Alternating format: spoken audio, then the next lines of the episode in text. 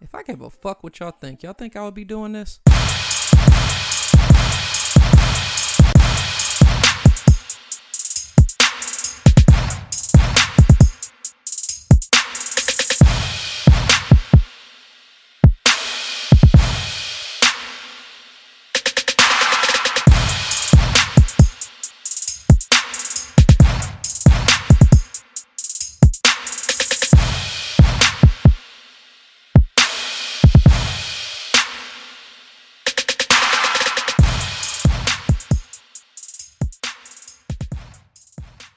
To the FMFU podcast, the podcast that's from me for us. Vulgar but true, real and never fake. I'm your host, Ayo Reese, and I've got a lot of shit on my mind today, so let's get into it. Happy Friday, people, and welcome to another episode of. Well, I don't have to tell you where you are because you came here, so you already know what it is. You already know what it is. That was my young Jeezy voice if you didn't know. Before we get into the Midwest swang of things, I wanted to give a highlight to something I read the other day and figured I would share it with you all. Let's talk about Michael. Michael is a 17 year old high school senior at Lamar High School in Houston, Texas. Michael has a big problem on his hands, and probably one that not too many people will ever have to deal with in their entire lifetime. Michael, being a senior that is about to graduate this year, has to decide on which college he wants to attend this fall. Some of y'all are probably thinking, so what you trying to say, my nigga? We, we ain't smart enough to go to college or, or we ain't never have to decide on what college to go to? I went to college, you punk ass nigga. Nah, fool, hear me out. Michael has an inevitable challenge of deciding which college to attend this fall because Michael was accepted by 20 of the top schools that he applied to in the country on full ride scholarships. The list of these schools are actually incredible too. A couple of the schools include Stanford, Harvard, Princeton, University of Pennsylvania, Northwestern, Georgetown, and even the University of Michigan. I mean, the University of Michigan. According to what I read online, he hasn't picked a school yet, but they're saying it is estimated he will bring at least $260,000 in scholarships from different sources outside the college application process. Michael's credentials were also listed on this article as well. Michael has a 4.68 GPA on a five point scale, an ACT score of 34 out of a possible 36, and an SAT score of 1540 out of 1600. He also participates in the school debate team, Key Club, and other internships. As perfect as this story is, because this is an amazing feat and a hell of an accomplishment as a high school senior, I think the final sweetness to everything is that Michael Brown is one of our black brethren.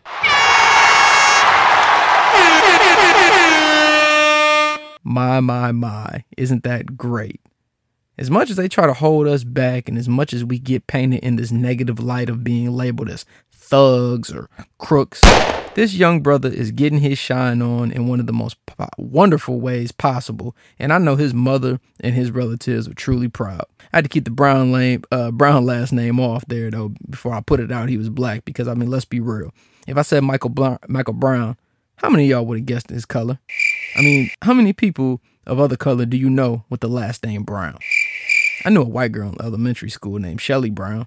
I should have asked her if her people was my slave masters or something. But but anyways, Michael Brown has also stated that he plans to major in political science, eventually becoming a lawyer, and he wants to do his best to help students of color because he knows he's not the only one that's out here achieving that's a student of color. So, to shine light, give ode to the black excellence, making it about us as it always should be, and having the mental capacity to know that change needs to occur, and we can only do that by helping ourselves, then helping each other. Salute to the young brother Michael Brown, leading the way for the real new school and beyond. Talking about the Michael Brown story trips me out because, man, it just feels like yesterday when I was 18, looking into colleges and trying to figure out what I wanted to do in my own damn life. I think it's not too many things I complain about with myself, but one thing I wish I could have changed about myself is that I wish I had like a passion for something. Like something that like you know could be like maybe a dream job. You know like like I've never had like a dream job growing up or you know when I was around that age I never said, "Oh, I want to, you know, do this when I get older." Nah. When I was, you know, 18 or even younger than that, one thing I always just said was just, man, I just want to be a boss and make money. I guess it sounds like some shit you'd hear off a fucking Rick Ross soundtrack, but it's true. I, I always said that. I, I never really had a, a, a dream job, and I wish I kind of did, but you know, it is what it is. You take it for how it go. But anyways, at the time, you know, when it was time for me to to look up for colleges and and you know do some college research, you know, at the at the time before I even started the college research, you know, one thing I did know, even though I didn't have a dream job, I, I did feel like I wanted to attend an HBCU college. That was something I think that I did want to do.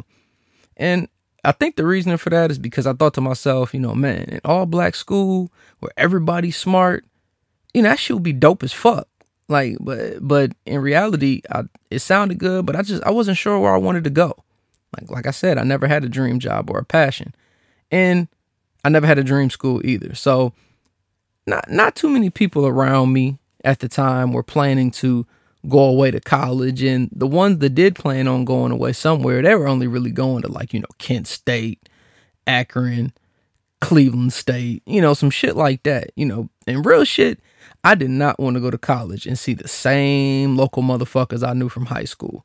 That shit would be like some high school 2.0 type shit. And who wants to deal with that? That's no fun. So, December can't remember the day, but it was December 2006. I received a letter in the mail that, in a way, you can say it changed my life. It was a letter that came in the mail saying that I was accepted to Hampton University, my new home by the sea. But what's crazy about it is, you want to know the only reason I end up going to Hampton in the first place? As funny as this may sound, it actually all started with MySpace. Man, I can't remember whose page I was on, but I remember someone was writing on somebody's page or wall, and uh, I think they were just like, you know, hey, have fun at Hampton. Uh, I heard it was a party school. So, you know, I, for some reason, I don't know why that stuck out to me. So, I already knew it was an HBCU. So, I thought, you know, party school and an all black school where it'll be warmer weather in Virginia than the cold weather we get up here in Ohio. It sounds interesting enough to me. Sign me the fuck up. So I put in my application and got accepted. And then I got lazy because I got in so early. I didn't graduate till June of 07. So I had six months to pretty much do whatever. So because I got in so early and I didn't apply to any other schools after being lazy, I mean, well, the rest is history. So I guess it was two things on how I ended up getting there technology and laziness. But nah, I never tell my kids that because uh, yeah, that'd be fucked up. Now you can you can do whatever you want when you grow up. Just you know, depend on technology and be lazy as fuck. But all jokes aside, it still baffles me, and it just like I said, a lot of these thoughts just came up when I was reading this article. Um, it's just wild to me how you know he has that such a big decision to make, and and it's great that he doesn't have to worry about what happens after the fact as long as he continues, you know, getting good grades at his higher education. But, you know, I know that's a big decision. And it's just wild to me how that one decision for myself to go to Hampton based on what I saw, you know, it's, it's crazy how it's led me to the things that it led me to in life. And I think we need to not take this for granted. And people need to realize that, man, sometimes one small decision can change everything forever. You know, small decisions like, you know, something along the lines of blasting that chick you like raw ah, diggity dog and then, you know, ah. bringing a new kid into this world. It's always the main thing that's talked about when parents tell their kids to wrap it up or to protect yourself because your parents know the truth but just don't want to admit it. So I'm going to admit it for them. Children, as cute as they are, and as much joy they bring to our lives are as much of a burden to your life, just as much as their joy. It's the FMFU podcast, bitch. Now, before you go firing and siring the alarm or whatever you want to call it, let's just sit here and let's take a minute to take a breath, ladies, and let's define what the true definition of of what's a burden. What what does it really mean? So I googled it. So according to Google, a burden is simply defined as a load, especially a heavy one. So basically, what you saying, my nigga, is you, you calling my kid a heavy ass load. Yes, the fuck I am. But let's examine why that's the case. Most parents or grandparents or guardians or whoever wouldn't dare say something of that sort that their kid is a burden or that their child is a burden. They'd probably come back back with some shit like children are not a burden, children are a gift. Well, yeah, I mean that's true. Children are gifts and and they are little blessings and you know, this is most likely the response because the word burden automatically puts in someone's head that you are trying to downplay or disown your own child. So you would not dare to say that my child is a burden. Saying something like that initially paints a picture that you are, you know, unhappy with your life as a parent, especially if you never had this to complain about before you had children.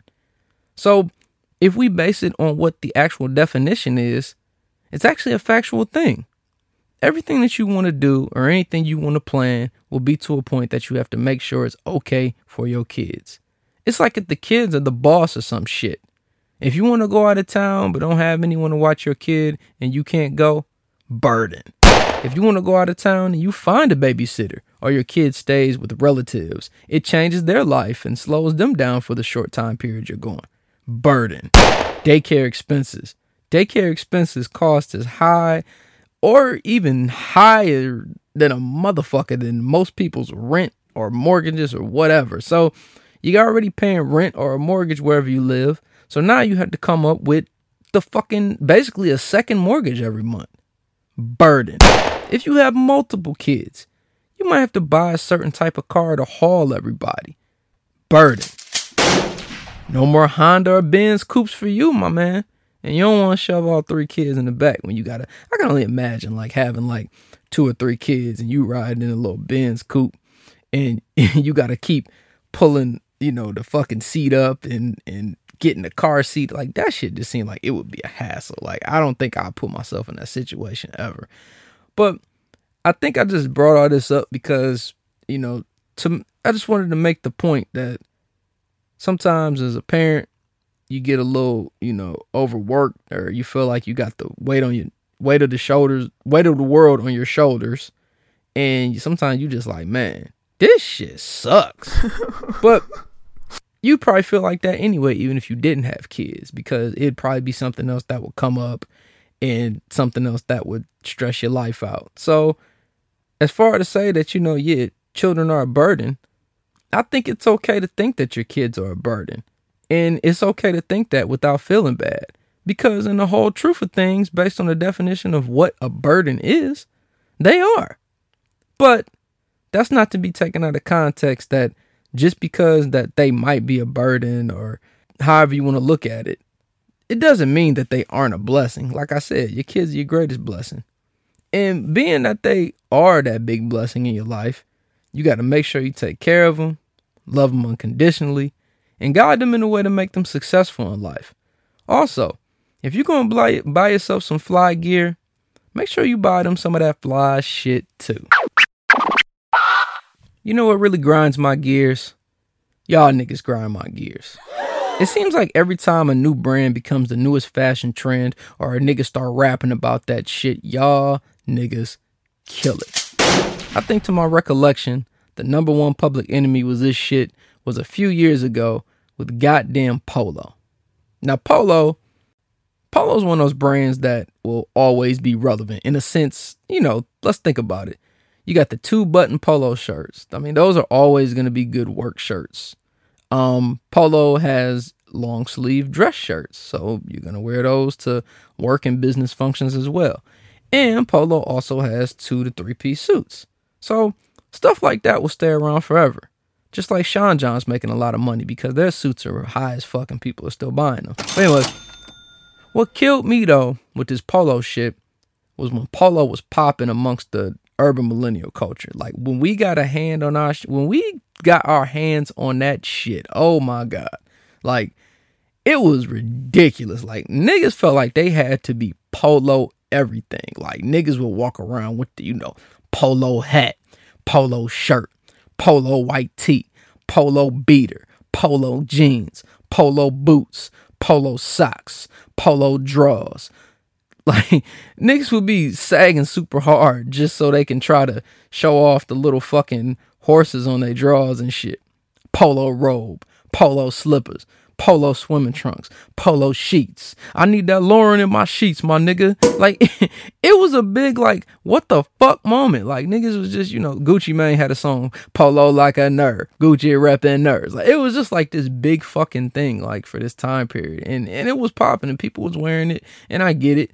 But it, it was just a big what the fuck moment because of how us, the urban culture, when we take shit, we grab it and we beat that shit down and run with it. But in those big what the fuck moments when all this shit is going on, there's always even a more what the fuck moment most of the time. Because you always have people who are trying too hard, and then there's always one who tries as hard as well, but that motherfucker ultimately fails. people like turn into label whores. And I think people buy shit or think it's hot only because it has a certain label on it. What really makes that thousand dollar t shirt hot? Because it has two upside down G's on it? Nah, bruh. That doesn't mean it's hot at all. I think what kills me even more is when people who try to super hard but try to be cheap. Let me tell y'all a polo story. It's the FMFU podcast, bitch. So this was about 0809 when the polo phenom, you know, took off and you know, so I was having a conversation with a friend, and uh, I don't know how we we talking about everything, man. So you know, chain of commands, you know, convos led to convos. So you know, we, somehow we got on the subject of talking about you know, your niggas getting some polo, whatever, whatever. So then he was talking about how you know he wanted to buy some polo, and they had some on sale at Dillard's. So you know, when he told me there was a Dillard's, you know, I'm thinking like, shit, they sell polo there. I'm like, okay, well, whatever. But you know, initially in the convo, I'm just like, listen you know, I'm I'm kind of surprised because that shit ain't never on sale. Like the only way it's really on sale is like when you go to the outlets and it's not really a sale at the outlets. That's just a standard price and it's cheaper than Macy's because Macy's is really much the only place I knew that really sold it. That was like, I guess you could say, which would be the cheapest place, which it really wasn't because they sold it by the price tag. And Macy's was high as a bitch. I mean, you paying $80 for a shirt. So my main thing with him was just hey, bro, make sure it's the right kind before you go spend all your damn money on these polo shirts. So, fast forward a couple days pass, and you know, one day we were in my whip, and uh, you know, he gets in, and you know, he comes in the car, and he has his fucking Dillard's bag. So you know, he goes, he reaches in the Dillard's bag, and it's just like, you know, oh yeah, nigga, you know, I got I got them polos from Dillard's, you know, same, you know, the same ones as the ones from Macy's, you know, and they was on sale. You know, he tried to rub it in a little bit. So you know, for some reason, you know, I just I just was quiet. I didn't say nothing. So I like looked and I just like I was like, you know, let me think to myself like, let me see this shit. So I looked at one of the polos right on the spot. And when I looked at it for some reason, you know, I decided to look at the tag. So I looked at the one side of the tag and then I flipped it over. And then on the bottom of the tag, it had in small print, not affiliated with Polo Ralph Lauren.